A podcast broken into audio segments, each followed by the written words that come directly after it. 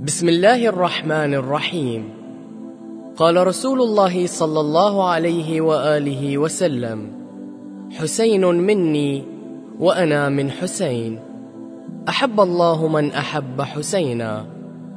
تقدم لكم شبكة المنير محاضرة الليلة الرابعة لشهر محرم الحرام لعام 1435 للهجرة بعنوان البعد القيمي في التراث الإمامي لسماحة العلامة السيد منير الخباز حفظه الله بمأتم السيدة الزهراء عليها السلام بصفوة. وعلى أهل بيتك المعصومين المنتجبين يا ليتنا كنا معكم فنفوز فوزا عظيما. أعوذ بالله من الشيطان الغوي الرجيم. بسم الله الرحمن الرحيم. والكاظمين الغيظ والعافين عن الناس والله يحب المحسنين. آمنا بالله صدق الله العلي العظيم.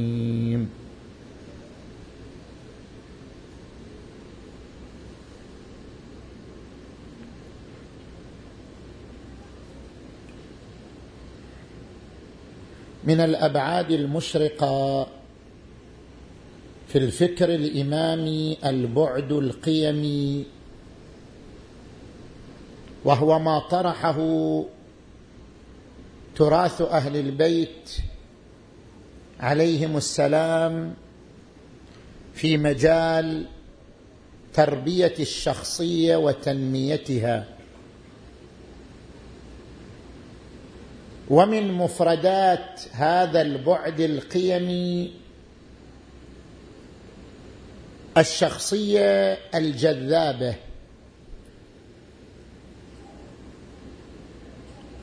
فعندما نريد أن نتحدث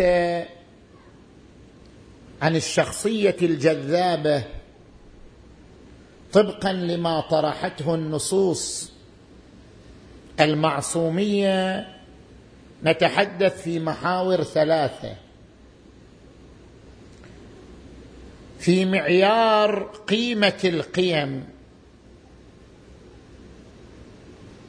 وفي تحديد الشخصية الجذابة ومعالمها. وفي مظاهر التعبير عن الشخصية الجذابة. فنأتي للمحور الأول.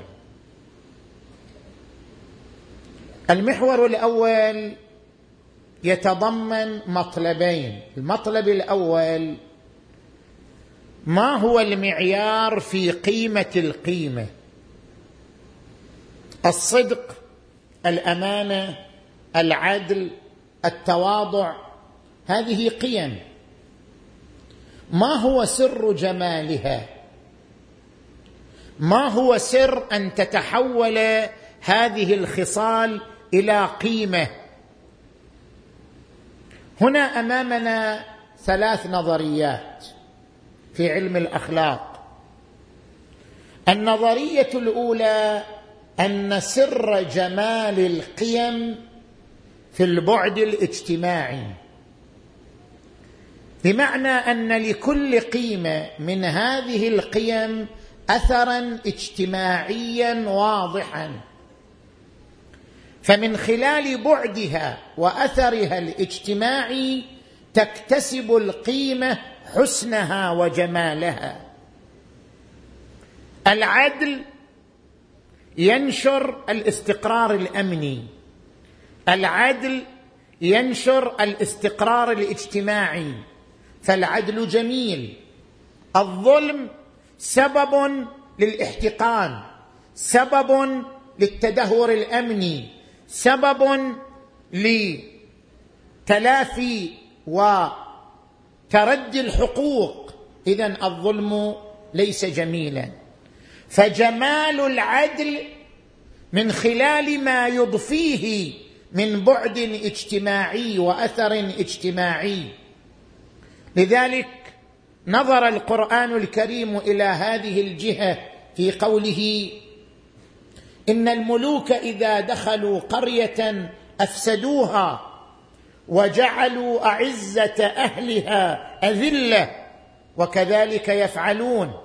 أي أن الظلم ينشر الخراب وينشر الفساد فلذلك يكون العدل جميلا ويكون الظلم قبيحا. النظرية الثانية أن جمال القيمة إنما هو في البعد النفسي لا في البعد الاجتماعي.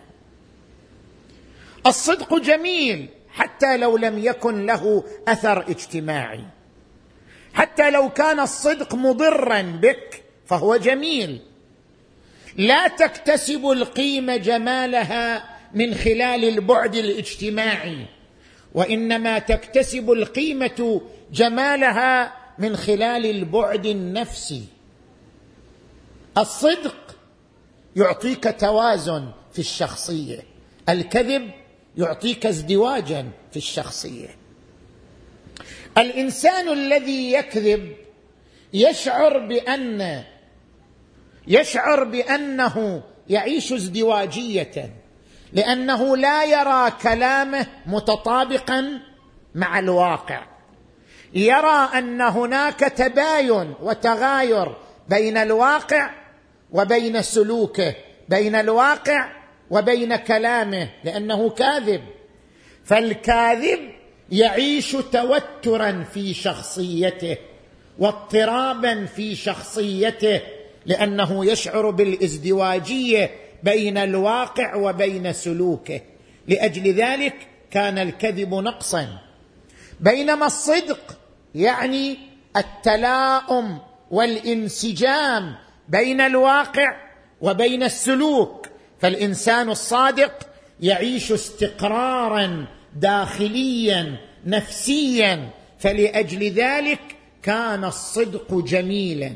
فالجمال مستقى من البعد النفسي. ولأجل ذلك ذكر القرآن الكريم هذه النقطة عندما يقول فمن يرد الله أن يهديه يشرح صدره للإسلام ومن يرد أن يضله يجعل صدره ضيقا حرجا كأنما يصعد في السماء. الانشراح هو عبارة عن الاستقرار النفسي نتيجة الصدق. بينما الضيق هو عبارة عن التوتر النفسي نتيجة الكذب. الكذب يزرع التوتر والصدق يزرع الانشراح. فلأجل هذا البعد النفسي اكتسب الصدق الجمال واكتسب الكذب القبح. هذه النظرية الثانية. النظرية الثالثة أن جمال القيمة ليس في البعد الاجتماعي. وليس في البعد النفسي وإنما في البعد الفطري. والبعد الفطري أعمق تاثيرا من البعد الاجتماعي والبعد النفسي. كيف؟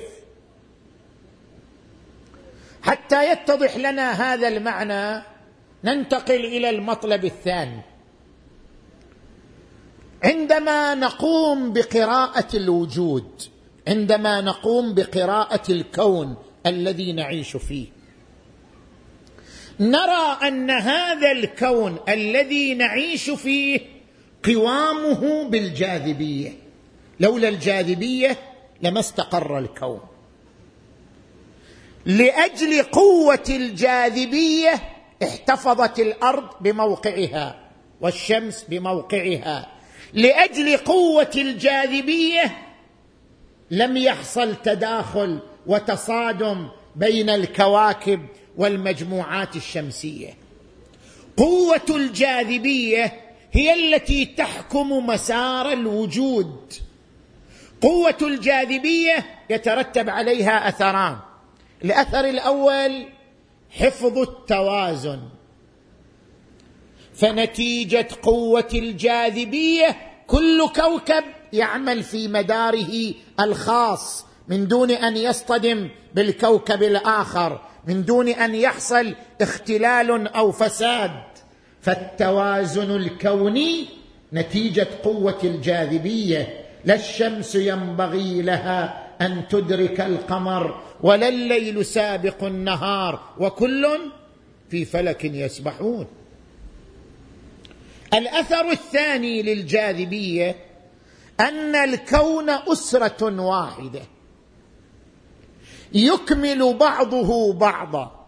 الشمس تحتاج إلى هذا النبات. النبات يحتاج إلى هذا الشمس إلى هذه الشمس. القمر يحتاج إلى هذه الأرض. الأرض تحتاج إلى القمر. الكون كله أسرة واحدة. يكمل بعضه بعضا. ولأجل ذلك لكي نفهم الكون فهما إلهيا. لكي نفهم العالم فهما إلهيا. لا بد أن نفهم أن الكون أسرة واحدة. لا يمكن للفيزيائي ولا لعالم الفلك ولا لعالم الذرة أن يفهم الكون فهما إلهيا إلا إذا عرف أن الكون أسرة واحدة. يكمل بعضها بعضا ويربط بعضها ببعض. إذا فهم أن الكون أسرة واحدة عرف أن وراء هذه الأسرة ربا. عرف أن وراء هذه الأسرة من يهيمن على تنظيمها ومسارها. سنريهم آياتنا في الآفاق وفي أنفسهم حتى يتبين لهم أنه الحق. أولم يكف بربك أنه على كل شيء شهيد؟ فالكون فالكون تحكمه قوة هي قوة الجاذبية. فكما أن الكون تحكمه قوة الجاذبية المجتمع الإنساني أيضا تحكمه قوة الجاذبية. الإنسان جزء من هذا الكون. الإنسان عضو في هذا الكون عضو في هذه المؤسسة الكونية. لأجل ذلك كما أن الكون يسير على الجاذبية المجتمع الإنساني يسير على الجاذبية. كيف المجتمع الإنساني يسير على الجاذبية؟ عندما خلق الله الإنسان أودع فيه جاذبية للآخرين. كل إنسان يمتلك عنصر جذب للآخرين. عندما خلق الله الإنسان خلقه جذابا. خلقه وهو يمتلك قوة الجاذبية التي يستطيع من خلالها اكتساب الآخرين وجذب الآخرين.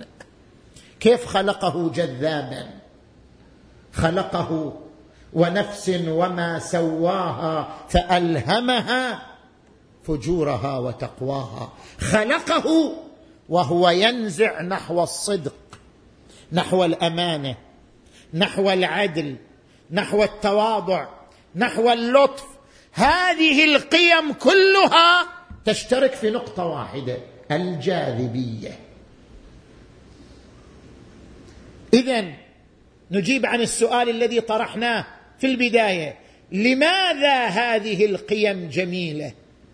ما هو سر جمالها؟ لماذا الصدق والعدل والتواضع واللطف جميل؟ ما هو سر جمالها؟ سر جمال القيم في جاذبيتها.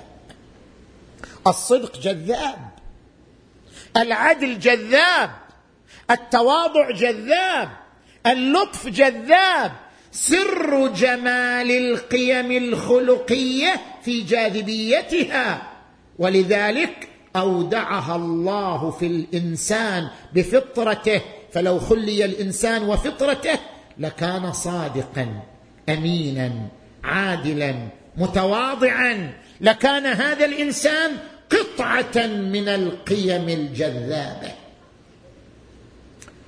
فسر جمال القيم في جاذبيتها.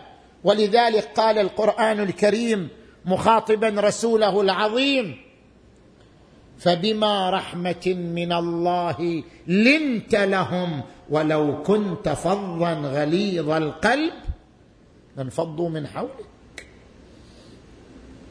وقال القرآن الكريم ادفع بالتي هي أحسن فإذا الذي بينك وبينه عداوة كأنه ولي حميم. اذا جمال القيم بجاذبيتها للآخرين. زين. نجي الآن إلى المحور الثاني من حديثنا. المحور الثاني في الشخصية الجذابة. بعد أن تعرفنا على أن سر الجمال في القيم الخلقية هو الجاذبية أن الصدق جذاب وأن العدل جذاب. نريد أن نتحدث عن الشخصية الجذابة. ما هو تعريف الشخصية الجذابة؟ وما هي معالم الشخصية الجذابة؟ صلوا على محمد وآل محمد.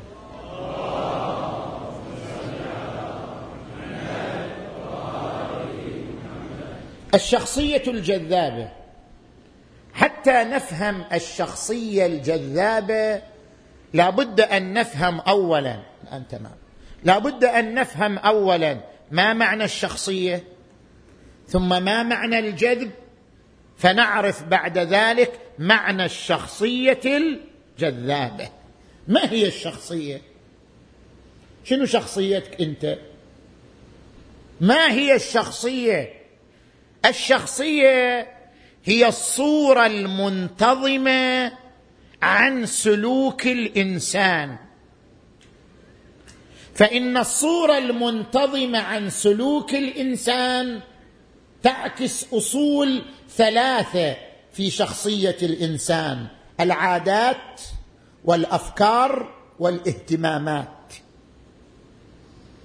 عندما نبحث عن أي شخصية ما هي شخصية فلان؟ ابحث عن سلوكه. الصورة المنتظمة لسلوكه هي شخصيته. مو السلوك الوقتي مو السلوك المرحلي السلوك الدائم الصورة المنتظمة. كيف يكون السلوك كاشفا عن شخصيته؟ لأن السلوك يكشف عن الأبعاد الثلاثة. كل إنسان عنده أبعاد ثلاثة. عادات يلتزم بها أفكار يقتنع بها اهتمامات يمارسها. السلوك يكشف الأبعاد الثلاثة فالسلوك هو شخصيتك. هذا معنى الشخصية. نجي الآن إلى الجذب. شنو معنى الجذب؟ حتى نقول الشخصية الجذابة. الجذب هو عبارة عن الكاريزما. قال فلان عنده كاريزما كاريزما يعني شنو؟ هي كلمة يونانية معناها هبة الله أو موهبة الله. ما هي موهبة الله للإنسان؟ موهبة الله للإنسان قدرته على الجذب قدرته على أن يتحول شخصية جذابة. كيف؟ شنو معنى الجذب؟ الجذب هو القدرة على التأثير في الآخرين. من يمتلك القدرة على التأثير في الآخرين تاثيرا ايجابيا لا تاثيرا سلبيا.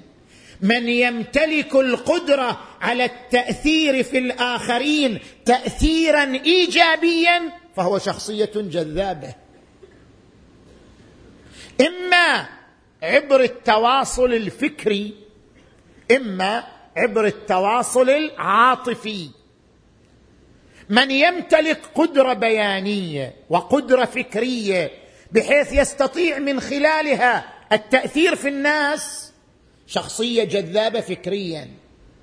من يمتلك من يمتلك قمة من الأخلاق قمة من اللطف والتواضع. بحيث يستطيع أن يؤثر في الناس تاثيرا عاطفيا تاثيرا نفسيا فهو شخصية جذابة خلقيا. الشخصية الجذابة القدرة على التأثير في الآخرين تاثيرا ايجابيا عبر التواصل معهم إما فكريا وإما عاطفيا ونفسيا. ولذلك ورد عن الإمام أمير المؤمنين علي عليه السلام قيمة كل امرئ ما يحسنه شخصيتك في هذا الجذب في هذا الإحسان. المرء مخبوء تحت طي لسانه لا تحت طي لسانه والقرآن الكريم يشير إلى هذه الشخصية الجذابة. ماذا يقول القرآن؟ أفمن كان ميتا فأحييناه وجعلنا له نورا يمشي به في الناس. كيف نور يمشي به في الناس؟ يعني جذاب يعني إنسان جذاب. وجعلنا له نورا يمشي به في الناس. كمن مثله في الظلمات ليس بخارج منها. الشخصية الجذابة شخصية نورانية تمشي بنورها في الناس. إما نور فكري إما نور خلقي إما نور اجتماعي. وجعلنا له نورا يمشي به في الناس. كمن مثله في الظلمات ليس بخارج منها. زين عرفنا شنو معنى الشخصية الجذابة؟ ما هي معالم الشخصية الجذابة؟ حتى كل واحد من نقرأ المعالم يشوف نفسه هو شخصية جذابة لو شخصية منفرة. ما هي معالم الشخصية الجذابة؟ المعلم الأول قراءة الذات قراءة موضوعية. كيف يعني قراءة الذات؟ قراءة موضوعية. هناك أناس يقرؤون أنفسهم بأكبر من حجمهم. يقرأ نفسه قراءة ضخمة يضخم ذاته. ولذلك ترى دائما يتحدث عن نفسه. أنا عندي مشاريع وأنا عندي أفكار وأنا أرى وأنا أقول وأنا أفعل.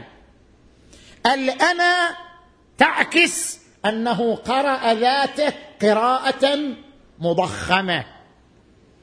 ولذلك ورد عن الإمام أمير المؤمنين علي عليه السلام إنما يتكبر المرء لذلة يجدها في نفسه. وهناك من يجلد ذاته. بالعكس هذا معاكس للأول تماما. يجلد ذاته. دائما يحتقر نفسه. دائما يصغر حجمه. دائما يعتبر نفسه لا شيء. هذه أيضا القراءة خاطئة. ورد عن النبي محمد.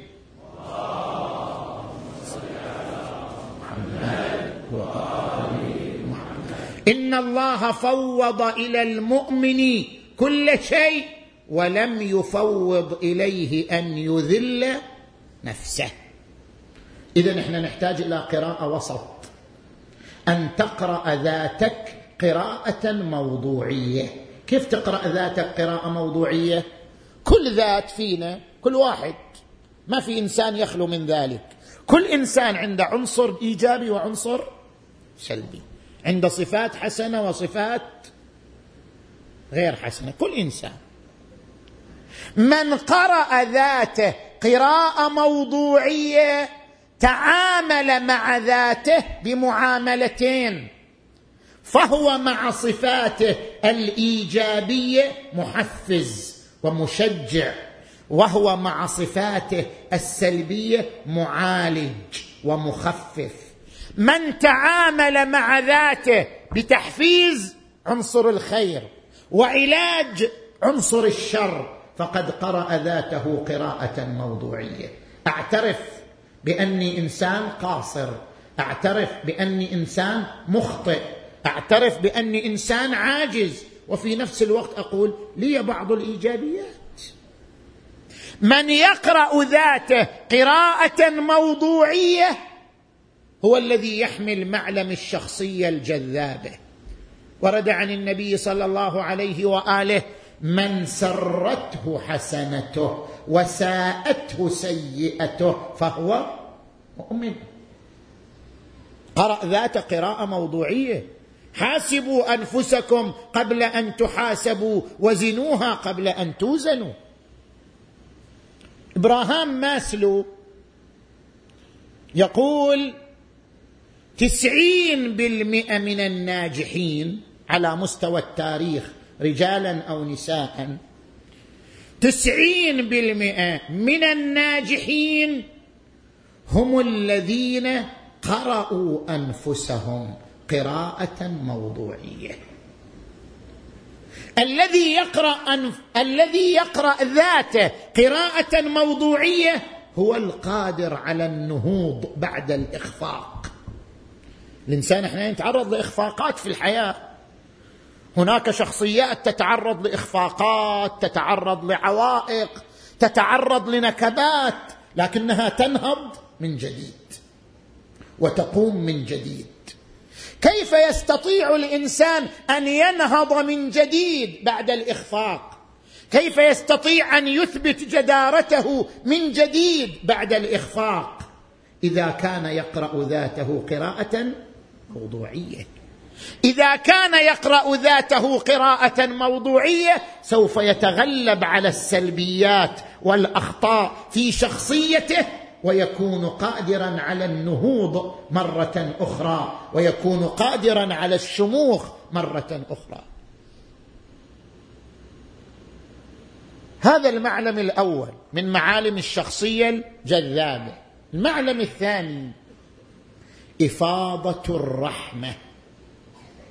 الشخصية الجذابة كلها حنان كلها عطف كلها رحمة. الشخصية الجذابة هي التي تفيض الحنان والرحمة والألفة على الآخرين. ورد عن الإمام علي عليه السلام قلوب الرجال وحشية فمن تألفه أقبلت عليه. يعني أنت أول ما تقابل إنسان أول مرة كأنك تقابل وحش. هو يطالع فيك وانت تطالع فيه. لا يمكن تحويل هذا المتوحش إلى أليف إلا بإفاضة الرحمة بالمبادرة بأن تبادر بالعطاء تبادر بالسلام تبادر بالابتسامة. قلوب الرجال وحشية فمن تألفه أقبلت عليه. إفاضة الرحمة هي معلم جذري من معالم الشخصية الجذابة. إفاضة الرحمة ما هو أثره؟ ما هو بعده؟ نجي الآن نذكر ما يطرحه علماء النفس ثم نذكر ما يطرحه ما تطرحه النصوص الشريفة. ما يطرحه علماء النفس يقولون طبقا لقانون التطابق بين الداخل وبين الخارج. ينبغي لك أن تنطلق إلى الخارج من خلال تجميل الداخل تجميل الباطن. كيف؟ كل إنسان موجود في كل إنسان. وليام جيمس يتحدث عن هذه النقطة قانون التطابق والاستفادة من قانون التطابق. كل إنسان يعرف أن خارجه يتأثر بداخله. مظهرك يحدده فكرك. مظهرك يحدده ما تبطن من أفكار. إذا أردت أن يكون مظهرك جميلا فليكن فكرك جميلا. إذا أردت أن يكون مظهرك وحشيا قبيحا فليكن فكرك وحشيا قبيحا. مظهرك تابع لداخلك. مظهرك تابع لفكرك. اذا كي تنطلق من الداخل إلى الخارج لا بد أن تنظف الداخل. لا بد أن تطهر الفكر. لا بد أن تصفي الفكر كي يكون الفكر مدخلا إلى الخارج. وهذا القانون ما تحدث عنه الإمام أمير المؤمنين علي عليه السلام قبل مئات السنين. ما أضمر امرؤ في قلبه شيء إلا وظهر على قسمات وجهه أو فلتات لسانه. مظهرك فكرك. ولأجل ذلك لأجل أن نستفيد من قانون التطابق بين الخارج والداخل علينا بتغذية العقل الباطن. كيف تغذية العقل الباطن؟ الإنسان له عقلان عقل واعي وهو الذي يحكم ويحلل ويفكر وهناك عقل باطن وهو الذي يختزن المعلومات. يختزن الميول. أنت ابدأ بالعقل الباطن. ابدأ بالعقل الباطن. قم بالتلقين النفسي للعقل الباطن. دائما لقن نفسك. دائما لقن نفسك على أنه لا شخصية لك إلا بالصدق. لا شخصية لك إلا بالأمانة. لا قوام لك إلا بالعدل. عندما تقوم بتلقين العقل الباطن بهذه الخصال الحميدة مرة بعد مرة كرة بعد كرة تصبح الخصال والقيم ميولا مختزنة في عقلك الباطن. حينئذ سوف يتحول هذا العقل الباطن إلى مظهر وإلى سلوك خارجي. نجي إلى ما يطرحه ما تطرحه النصوص الشريفة. القرآن الكريم قبل 1400 سنة طرح لنا تدريب. كل واحد منا يريد يصير شخصية جذابة صح لو لا؟ ماكو واحد يقول أنا أريد أصير شخصية منفرة. كل واحد منا يقول لا أنا أريد أصير شخصية جذابة ممتاز. ما هو التدريب العملي؟ ما هو التدريب السلوكي؟ الذي على أساسه نتحول إلى شخصية جذابة. ما هو التدريب السلوكي الذي على أساسه ننطلق من من الباطن إلى الظاهر؟ إن الله لا يغير ما بقوم حتى يغيروا ما بأنفسهم. ما هو هذا التدريب السلوكي؟ التدريب السلوكي الآية التي قرأناها في بداية المحاضرة. والكاظمين الغيظ والعافين عن الناس. والله يحب المحسنين. إذا تريد تصير شخصية جذابة هو هذا التدريب السلوكي. وإن كان تدريب قاسي وشديد لكنه هو الطريق لتحويل الإنسان إلى شخصية جذابة. كظم الغيب. العفو عن الناس الإحسان إلى الناس. وهذه الخطوات خطوات متسلسلة مترتبه شلون خطوات متسلسلة؟ شوف لاحظوا القرآن الكريم تعبيره دقيق. ما قال والذين كظموا الغيظ والذين عفوا عن الناس والذين قال لا الكاظمين يعني الذين يستمرون. التعبير بالاسم التعبير بالصفة إشارة إلى الاستمرار. والكاظمين على طول. والعافين على طول. والله يحب المحسنين على طول. والكاظمين الغيظ. والعافين عن الناس. والله يحب المحسنين. الخطوة الأولى كظم الغيظ. كظم الغيظ يعني إزالة التوتر من النفس. الإنسان إذا تعرض إلى إساءة يبتلي بماذا؟ بالتوتر. بمجرد أن يتعرض الإنسان إلى إساءة كلامية جسدية يصاب بحالة من التوتر والاضطراب والاحتقان. وهذه الحالة إذا لم يقف أمامها عائق تنزلق بالإنسان إلى مزالق خطيرة. ورد عن النبي صلى الله عليه وآله الغضب ضرب من الجنون. اذا يحتاج الإنسان إلى أن يزيل حالة التوتر وحالة الاضطراب من النفس. بماذا؟ بكظم الغيظ. كظم الغيظ عبارة عن السيطرة على الأعصاب والانفعالات بحيث يتبدل حالة التوتر والاضطراب إلى حالة الهدوء والاستقرار.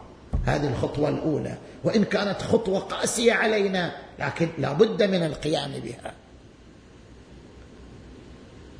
بعد ذلك يأتي الإنسان إلى الخطوة الثانية. العفو عن الناس والعافين. هذه الخطوة ما هو أثرها؟ أثرها تجاوز الذات. ترى كل واحد منا أناني. ترى ما في واحد مو أناني. كل إنسان أناني. يعني كل إنسان يحب نفسه. أناني يعني يحب نفسه. يحوم حول ذاته. زين. كيف يخرج الإنسان من أسر الأنانية؟ كيف يتجاوز الإنسان ذاته؟ تجاوز الذات بالعفو عن الناس. أساء إلي لكن أنا أعفو عنه. مو أعفو عنه مجاملة لا أعفو عنه عن صدق ورضا. العفو الصادق يربيك على تجاوز الذات يربيك على تحطيم الأنانية وكسرها فهو خطوة تربوية تدريبية مهمة لكي تتحول إلى شخصية جذابة. العفو عن الناس. وإذا خاطبهم الجاهلون قالوا سلاما. وإذا مروا باللغو مروا كراما. الخطوة الثالثة الإحسان. أنا مو فقط أسيطر على أعصابي وليس فقط أعفو عنك بل أقدم شيء إليك. أعطيك بلا مقابل. الإحسان عطاء بلا مقابل. هذه الخطوة الثالثة تربيك على شنو؟ تربيك على التضحية والإيثار.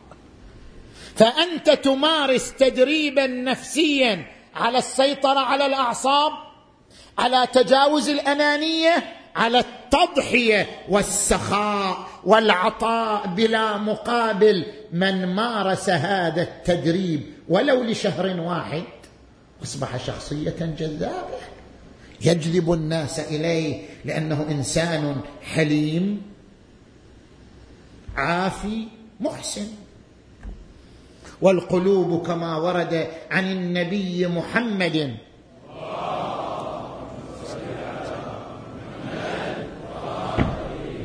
إن القلوب جبلت على حب من أحسن إليها والكاظمين الغيظ وقفت جارية على الإمام الحسين عليه السلام فانفلت الإبريق من يدها فشج رأسه فرفع طرفه فقالت والكاظمين الغيظ. قال كظمت غيظي. قالت والعافين عن الناس. قال عفوت عنك. قالت والله يحب المحسنين. قال أنت حرة لوجه الله.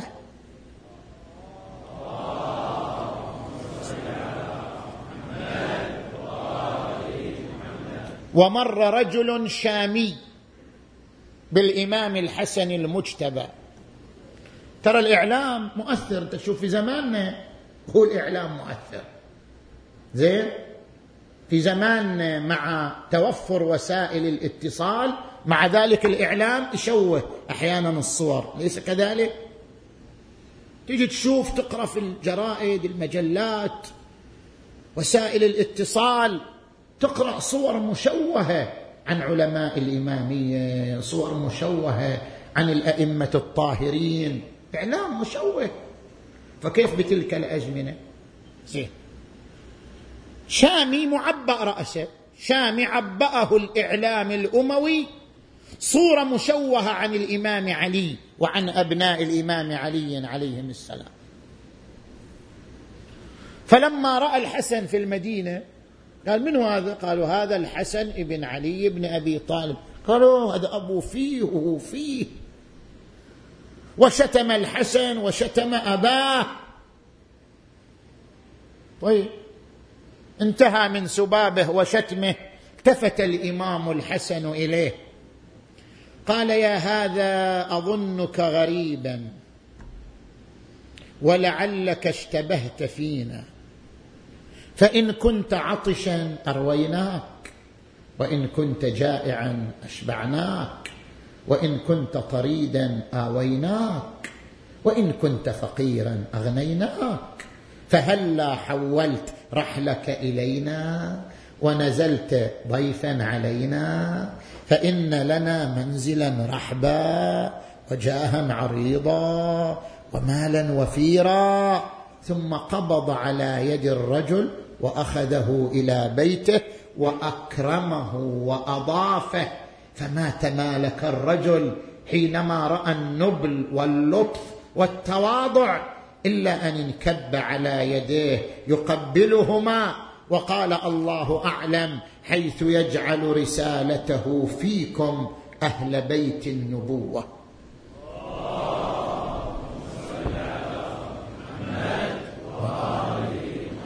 المعلم الثالث. من معالم الشخصية الجذابة الحب. كيف الحب يصير معلم من معالم الشخصية الجذابة. القران الكريم يقول ربنا اغفر لنا ولإخواننا الذين سبقونا بالإيمان ولا تجعل في قلوبنا غلا للذين آمنوا. الحب هو جوهر الشخصية الجذابة. هو سر الشخصية الجذابة. كيف؟ هذا الأمر يحتاج إلى فلسفة وتحليل. الإنسان ولد. إحنا عندما نجي نعرف الحب الحب ما هو؟ الحب النزوع نحو الشيء. نزوع نفسي نحو الشيء. أحب فلان يعني نفسي تنزع إليه. أحب الطعام الفلاني يعني نفسي تنزع إليه. الحب نزوع نحو الشيء الكراهة نفور من الشيء. ولد الإنسان وهو ينزع نحو أطراف ثلاثة. له نزوع نحو نفسه له نزوع نحو الله له نزوع نحو الإنسان الآخر. من أين تولد هذا النزوع الثلاثي للإنسان؟ الإنسان نفخه من روح الله. القرآن الكريم يقول فإذا سويته ونفخت فيه من روحي فقعوا له ساجدين. الإنسان نفخه من روح الله. الله عز وجل عندما خلق الإنسان نفخ فيه من روحه. فالإنسان هبة الله مظهر لله نفخة من روح الله. وبما أن الله عز وجل هو الجمال الحقيقي وهو الكمال الحقيقي. لذلك تجد الإنسان بفطرته يولد وهو يحب الكمال لأنه نفخ من الكمال. وجاء من روح الكمال. لذلك الإنسان يولد وهو يحب نفسه لأن نفسه صورة من صور الكمال صورة من صور الجمال الإلهي. يولد الإنسان وهو يحب الإنسان الآخر. ما في إنسان ما يحب أحد. صحيح أحيانا إنسان يبغض ناس بس يحب ناس بالنتيجة. يولد الإنسان وهو يحب الإنسان الآخر. ولو كان أمه ولو كان أباه ولو كان أخاه ولو كان زوجته. لماذا يحب الإنسان الآخر؟ لأن الإنسان الآخر خلق معه من روح واحدة ونفخة واحدة. اذا الإنسان ولد وهو يعيش فطرة الحب. حب الله حب نفسه حب الإنسان الآخر يعيش فطرة الحب هذا الحب الثلاثي. إنما نشأ لأن الإنسان نفخة من روح الله وصورة أبدعها الله. لذلك القرآن الكريم يتحدث عن هذا الأمر فيقول إن الإنسان لربه لكنود يعني يميل إلى الله ينزع نحو الله. وإنه على ذلك لشهيد. يعني الإنسان بوجدانه يرى أنه يسير نحو الله يرجع إلى الله. وإنه لحب الخير لشديد. الحب جوهر الشخصية الجذابة. الحب سر الشخصية الجذابة. فكيف نعبر عن هذا السر؟ من هنا ننتقل إلى المحور الثالث من حديثنا. ما هي مظاهر التعبير عن الحب؟ ما هي مظاهر التعبير عن الشخصية الجذابة؟ مظاهر التعبير عن الحب؟ لغات ثلاث لغة الحرف لغة الوجه لغة الجسد. نجي نتكلم عن كل لغة بشيء من الاختصار. نجي إلى لغة الحرف. كيف تعبر عن حبك للناس حتى تكتسب قلوب الناس؟ كيف تعبر عن حبك للناس حتى تتحول إلى شخصية جذابة للناس؟ كيف؟ هنا عندك ثلاثة أصناف من التعبير. الصنف الأول السلام. سلام سلم. فما هو زحمة السلام؟ سلام. ورد عن الإمام علي عليه السلام أبخل الناس من بخل بالسلام. إذا حتى السلام ما يسلم هذا كلش يعني منطوي على ذاته متقوقع في داخله.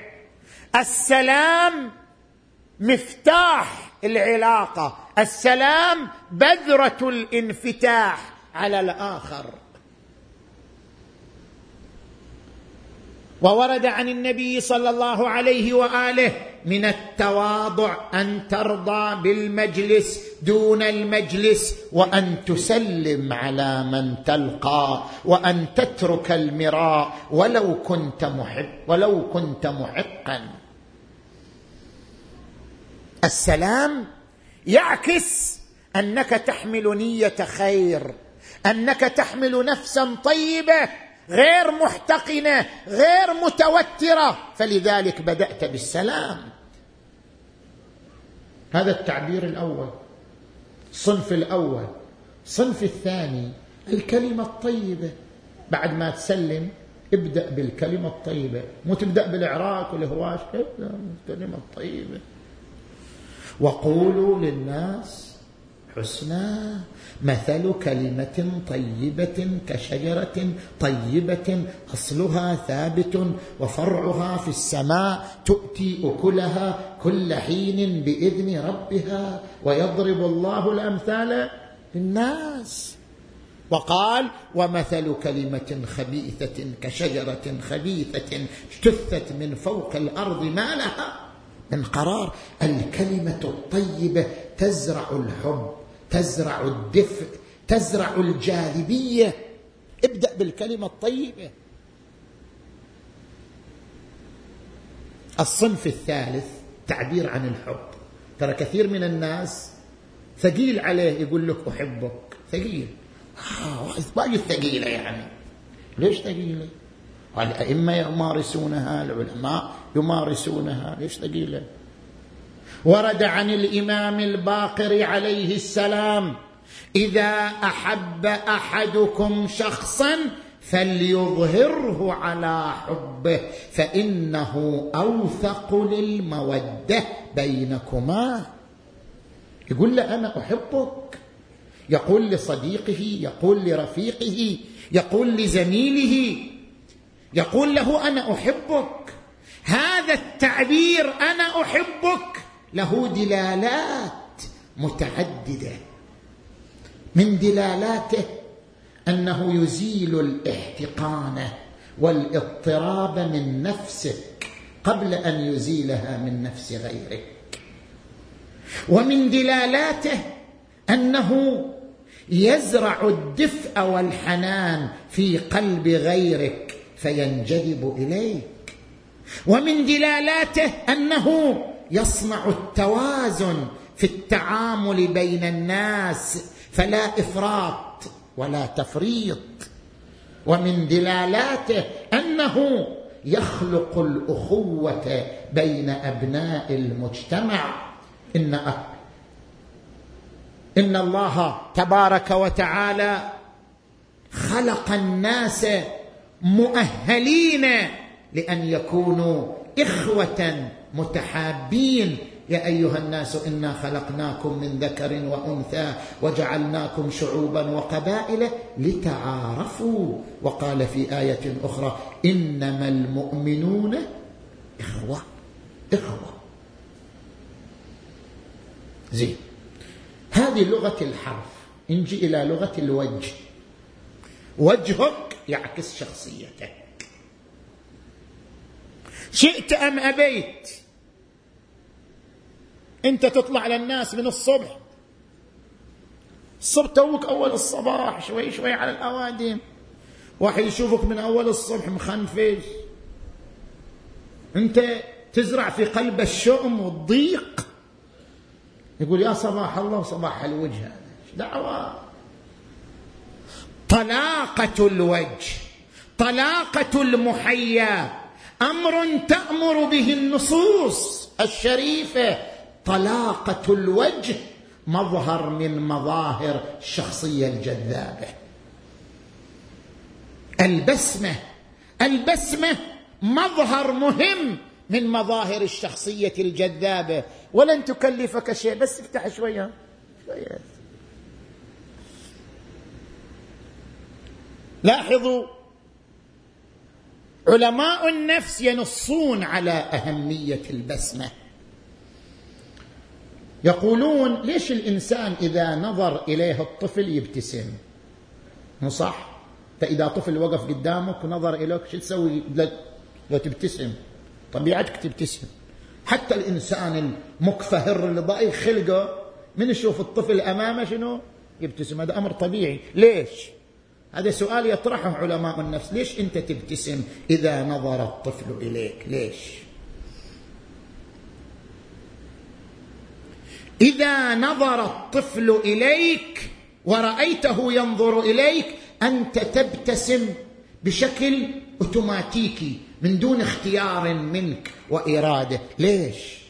لأنك ترى في نظرة الطفل الصدق والجمال. طفل بريء هذا. لأنه بريء إذا نظر إليك ترى في نظرته الصدق والجمال فتبتسم لأنك أدركت جمالا. لأجل ذلك حتى تزرع الجمال في شخصيتك عليك أن تبتسم للآخرين. كما أنك تبتسم إذا رأيت الطفل لأنك أدركت الجمال ابتسم للآخرين حتى يدركوا جمال شخصيتك حتى يدركوا صدق شخصيتك.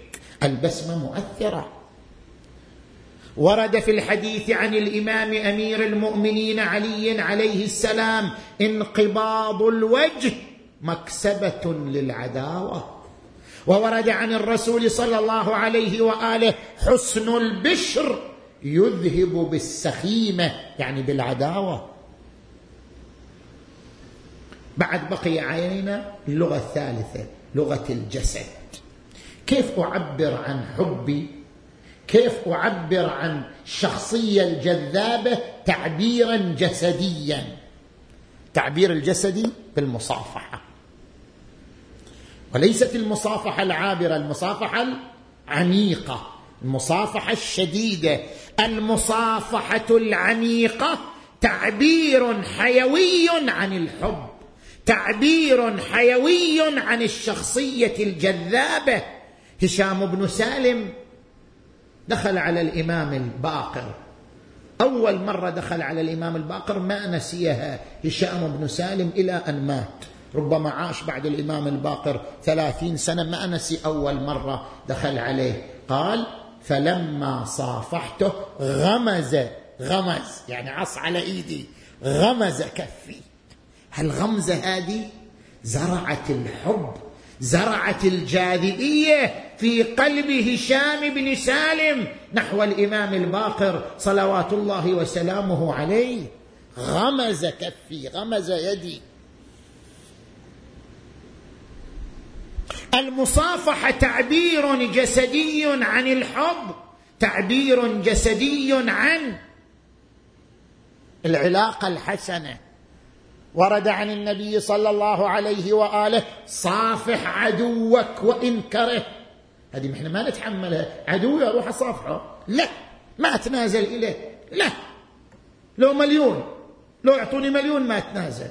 واحد يقول له على رقبتي ما أتنازل. إيش دعوة؟ رقبتك رخيصة لهالدرجه إيش دعوه ما يحتاج له كل ما يحتاج له. تنازل ما بيها شيء. صافحه. صافح عدوك وإن كره. ليش؟ ليس هذا تنازلا. مصافحة عدوك تعبير عن ثقتك بنفسك. إنك واثق من نفسك. إنك راضي عن ذاتك. مصافحة عدوك تعبير عن ثقتك بنفسك. مصافحة عدوك تعبير عن أن قلبك قلب قلب معطر بالخير معطر بالطيب معطر بالحب. تعبير عن كونك شخصية جذابة متوازنة سليمة هادئة. وورد عن الإمام الباقر عليه السلام ما صافح رسول الله صلى الله عليه وآله رجلا فنزع يده منه حتى يكون الرجل هو الذي ينزع يده منه. رسول يبقي إيده. إلى ان الرجل هو الذي يرفع يده. اذا الشخصية الجذابة التي تمثلت في روايات أهل البيت تاريخ أهل البيت سيرة أهل البيت. تظهر لنا مدى أهمية هذه المفردة مفردة الشخصية الجذابة. بل وحتى الأبطال الذين تربوا على حنان أهل البيت وغذاء أهل البيت كانوا يتمتعون بالشخصية الجذابة. مسلم بن عقيل سفير الحسين عليه السلام شخصية جذابة كان في قمة الأخلاق. مسلم بن عقيل ضرب المثل الأروع في الصبر وقوة الإرادة والتحدي ضرب المثل الأروع في فداء دينه ومبادئه وضرب المثل الأروع في خلقه. شريك ابن الأعور اتفق مع جماعته على أن يزوره عبيد الله بن زياد ويدبروا حيلة لقتل عبيد الله. مسلم اختفى تحت الستار ودخل عبيد الله بن زياد وترك سلاحه وجلس عند شريك يسأله عن أحواله وصحته وقام شريك يعطي إشارة إلى مسلم بن عقيل حتى ينقض على عبيد الله بن زياد ويقتله. ما تنظرون بسلمى أن تحيوها. حيوا سليمان وحيوا من يحييها. يعطي إشارات.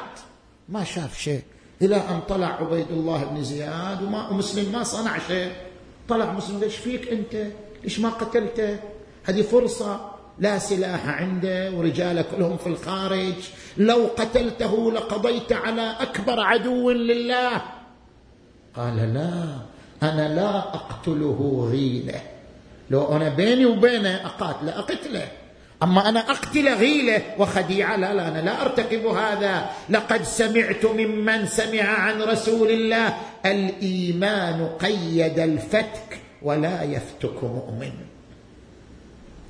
قمة الخلق قمة النبل أن تحصل له فرصة لإبادة عدوه لكنه لا يرتكب هذا العمل محافظة على خلقه محافظة على نبله محافظة على توازن شخصيته ولا يفتك مؤمن. مسلم هذا العظيم الذي قال عنه أمير المؤمنين تبكي عليه عيون المؤمنين. وتصلي عليه الملائكة المقربون. بقي في الكوفة غريبا وحيدا من ملجأ إلى ملجأ يدور في الأزقة وحده إلى أن أمض به العطش والظما بأبي وأمي وقف على باب امرأة يقال لها طوعة. خرجت رأته واقفا ماذا تريد؟ قال أريد شربة من الماء. لقد أمض العطش كبدي. أخرجت له الماء. شرب منه. ظل واقفا. ما وقوفك وقد شربت الماء؟ قال أنا غريب في بلادكم لا دار لي ولا. مسلم وقف ينباب طوع يدير الأفكار خجلان راسه منكسه والدمع نثار. طاعات قل ليش حاجتك من وقفتك هاي. وهو مغبون يخفي الصوت. بهداي عطشان أنا بالله وطلعي لي شوي ماي. طلعت الماي وشرب منه ووقف محتار. قالت شربت الماي لا توقف على الباب. عيب على مثلك وقفتك ببيوت. لجناب جنك شريف وشوفتك يا شهم تنهاب. لهلك دروح القمر غرب والنجم دار. وقالت هلك في وين؟ قالها في المدينة. عنها ارتحلنا والدهار. جاير عليه مسلم أنا وعمي علي اللي تعرفوا طبيت بلدتكم وأصبح مالي ينصر أنت مسلم أهلا. على الرحب والسعة. أدخلته دارها سقته شرابها أطعمته طعامها. بات تلك الليلة يتزود من العبادة قائما قاعدا راكعا ساجدا. اطلع ولدها على ذلك. أخبر عبيد الله بن زياد. عظم الله أجوركم فما طلع الفجر إلا والخيال تحوم حول دار طوعا فرغ مسلم من صلاة الفجر ربط الحزام على بطنه. خرج من الدار يقاتلهم قتل منهم مقتلة عظيمة. وهو يقول أقسمت لا أقتل إلا حرا. وإن رأيت الموت شيئا نكرا. أخاف أن أكذب أو أغرى.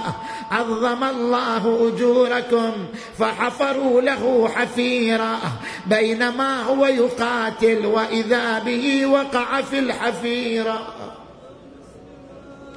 فاحتوشوه واجتمعوا عليه وسحبوا السيف من يده بأبي وأمي. قال هذا أول غدركم. ثم وضعوا القيد في يده وساقوه إلى ابن زياد. لما رأت ذلك طوعا صارت تلطم على رأسها وتنادي وخجلتاه أمام فاطمة الزهراء. وقالت لطاعة يا عظمها خجلتي بيك. شبيدي وأنا حرمة ضعيفة ما أقدر أحمي. لا تنفد بقلبي لفت قلبي وداوي. كان سلمت من كيدهم سلم على حسين. قالها يا طاع اليوم ما تحصل سلامة. أوصيت كان بهالبلد طبوا يتا قولي ترى مسلم يبلغكم سلام. واجرك على الله والنبي سيد الكون. أخذوه إلى ابن زياد لم يسلم عليه بالإمارة. قالوا لم لم تسلم على الأمير بالإمارة؟ قال ليس لي بأمير أميري حسين ونعم الأمر. سرور فؤاد البشير النذير قال سلم أم لم يسلم هو مقتول لا محالة. خذوه إلى أعلى القصر واضربوا عنقه. فسحبوه على وجهه وصلوا به أعلى القصر. قال أيها السياف أنظرني حتى أصلي ركعتين لربي. صلى ركعتين ثم توجه نحو المدينة نادى السلام عليك. يا أبا عبد الله إن القوم ظلموني ويريدون قتلي فإذا وصلك كلامي فلا تقدم عليهم. عظم الله أجوركم ما أتم كلامه وإذا بالسياف حمل عليه بسيفه فضربه على رأسه. خر يخور في دمه ورمي جسده من أعلى القصر عظم الله أجوركم. صاروا يسحبون جسده في الأسواق. أنا مناد ومسلما بالزهراء وأبيها وبعدها وبنيها والسر المستودع.